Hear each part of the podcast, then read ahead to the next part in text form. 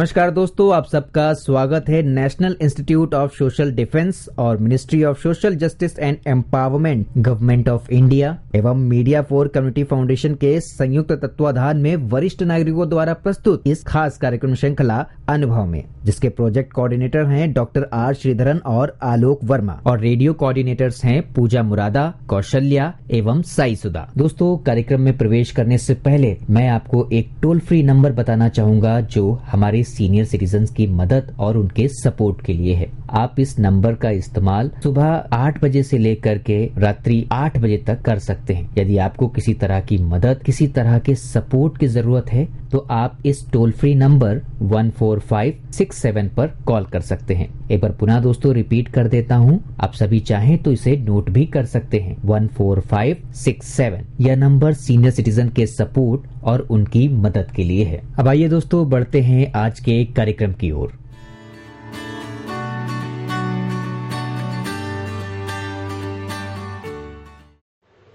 मैं उषा ओब्राय अनुभव कार्यक्रम के लिए महाभारत का एक सार्थक प्रसंग जो अंतर मन को छू लेता है, आप सबके साथ शेयर कर रही हूँ। भारत का इतिहास अनेक वेदों धर्म ग्रंथों ऋषि मुनियों तपस्वियों की अनेकानेक रचनाओं से सजा समरा हुआ है। महाभारत का युद्ध समाप्त हो चुका था। युद्ध भूमि में यत्र तत्र योद्धाओं से के फटे वस्त्र, मुकुट, टूटे शस्त्र, टूटे रथों के चक्के, छज्जे आदि बिखरे हुए थे। और वायुमंडल में परसी हुई थी घोर उदासी।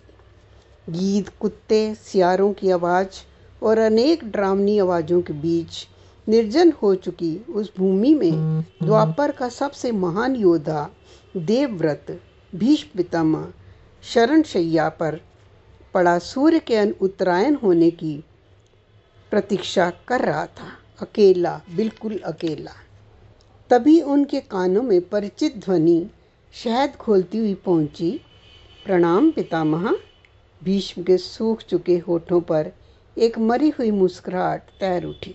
बोले, आओ देवकी नंदन, स्वागत है तुम्हारा। मैं बहुत देर से तुम्हारा ही स्मरण कर रहा था। कृष्ण बोले क्या कहूँ पितामह? अब तो ये भी नहीं पूछ सकता, कैसे हैं आप? भीष्म चुप रहे। कुछ क्षण बाद बोले, पुत्र युधिष्ठिर का राज्यभिषेक करवा चुके केशव। उनका ध्यान रखना। परिवार के बुज़ुर्गों से रिक्त हुए राजा प्रसाद में उन्हें सबसे अधिक तुम्हारी ही आवश्यकता है। कृष्ण चुप रहे।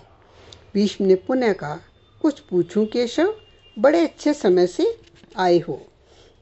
संभता धरा छोड़ने से पूर्व मेरे अनेक भ्रम समाप्त हो जाएँ। कृष्ण बोले, कहिए ना पितामह, एक बात बताओ प्रभु, तुम तो ईश्वर हो ना?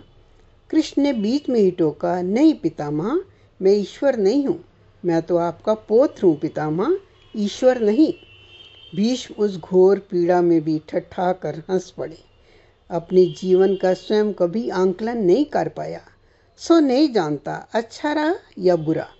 पर अब तो इस धरा से जा रहा हूँ कन्हैया, अब तो ठगना छोड़ दे रे। कृष्ण जाने क्यों? भीष के पास सरक आए और हाथ पकड़कर बोले, कहिए पितामह। भीष्म बोले, एक बात बताओ कन्हैया, इस युद्ध में जो हुआ, वे ठीक था क्या? किसकी ओर से पितामह? पांडवों की ओर से? कौरवों के कृत्यों पर चर्चा करने का तो अब कोई अर्थ ही नहीं कन्हैया। पर क्या पांडवों की ओर से जो जो हुआ, वे सही था? आचार्य द्रोण का वध, द्रोधन की जंगा के नीचे प्रहार, दुशासन की छाती का चीरा जाना, जयद्रथ के साथ हुआ छल, निहत्थे कर्ण का वध, सब ठीक था क्या? ये सब उचित था क्या? इसका उत्तर मैं कैसे दे सकता हूँ पितामह? इसका उत्तर तो उन्हें देना चाहिए जिन्होंने यह किया। उत्तर दे दुर्योधन का वध करने वाले भीम, उत्तर दे कर्ण और जयद्रथ का वध करने वाले अर्जुन। मैं तो इस युद्ध में कहीं था ही नहीं पितामह। अभी भी छलना नहीं छोड़ोगे कृष्ण। अरे, विश्व भले कहता रहे कि महाभारत को अर्जुन और भीम ने जीता है, पर मैं जानता हूँ कन्हैया, ये तुम्हारी और केवल तुम्हारी विजय है। मैं तो उत्तर तुम्ही से पूछूँगा, कृष्ण। तो सुनिए पितामह, कुछ बुरा नहीं हुआ, कुछ अनैतिक नहीं हुआ, वही हुआ जो होना चाहिए। ये तुम कह रहे हो, केशव? मर्यादा पुरुषोत्तम राम का अवतार कृष्ण कह रहे हैं? ये तो किसी भी युग में हमारे सनातन संस्कारों का अंग नहीं रहा, फिर ये उचित कैसे हुआ? इतिहास से शिक्षा ली जाती है पितामह, पर निर्णय वर्तमान की परिस्थितियों के आधार पर लेना पड़ता है। हर युग अपने तर्कों और अपनी आवश्यकताओं के आधार पर अपना नायक चुनता है। राम त्रेता युग के नायक थे। मेरे भाग्य में द्वापर आया है। हम दोनों का निर्णय एक सा नहीं हो सकता पितामह। नहीं समझ पाया कृष्ण। तनिक समझाओ तो। राम और कृष्ण की परिस्थितियों में बहुत अंतर है पितामह। राम के युग में खलनायक भी रावण जैसा शिव भक्त होता था। तब रावण जैसी नकारात्मक शक्ति के परिवार में भी विभीषण जैसे संत हुआ करते थे। तब बाली जैसे खलनायक के परिवार में भी तारा जैसी विदुषी स्त्रियाँ और अंगद जैसे सज्जन पुत्र होते थे। उस युग में खलनायक भी धर्म का ज्ञान रखता था। इसलिए राम ने उनके साथ कहीं छल नहीं किया। किंतु मेरे युग के भाग में कंस, जरासंध, दुर्योधन, दुशासन, शकुनी जयद्रथ जैसे घोर पापी आए। उनकी समाप्ति के लिए हर पल, हर छल उचित है पितामह। पाप का अंत अवश्य है पितामह, चाहे वे जिस विधि से हो। तो क्या तुम्हारे इस निर्णय से गलत परंपराएँ नहीं प्रारंभ होंगी केशव? क्या भविष्य तुम्हारे इन छलों का अनुकरण नहीं करेगा? और अगर करेगा तो उचित होगा। भविष्य तो इससे भी नकारात्मक आ रहा है पितामह। कलयुग में तो इतने से भी काम नहीं चलेगा।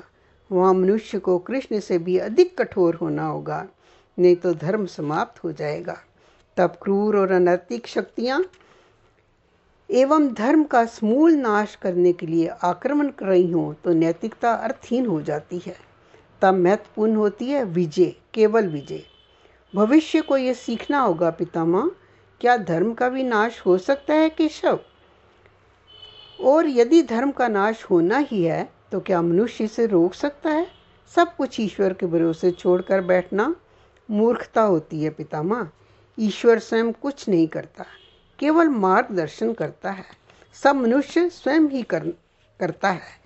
आप मुझे भी ईश्वर कहते हैं ना तो बताइए ना पितामह, मैंने स्वयं इस युद्ध में कुछ किया है क्या? सब पांडवों को ही करना पड़ा ना? यही प्रकृति का संविधान है। युद्ध के प्रथम दिन यही तो कहा था मैंने अर्जुन से, यही परम सत्य है। भीष्म अब संतुष्ट लग रहे थे। उनकी आँखें धीरे धीरे बंद होने लगी थी। उन्होंने कहा, कृष्ण, चलो इस धरा पर अंतिम रात्रि है। कल संभवतः चले जाना है। अपने सभा के भक्त पर कृपा करना, कृष्ण। कृष्ण ने मन में कुछ कहा और भीष्म को प्रणाम कर लौट चले। पर युद्ध भूमि के उस ड्रामने अंधकार में भविष्य का, को जीवन का सबसे बड़ा सूत्र मिल गया था।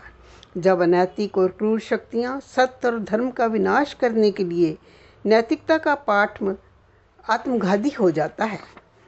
धर्मो रक्षिता रक्षिता।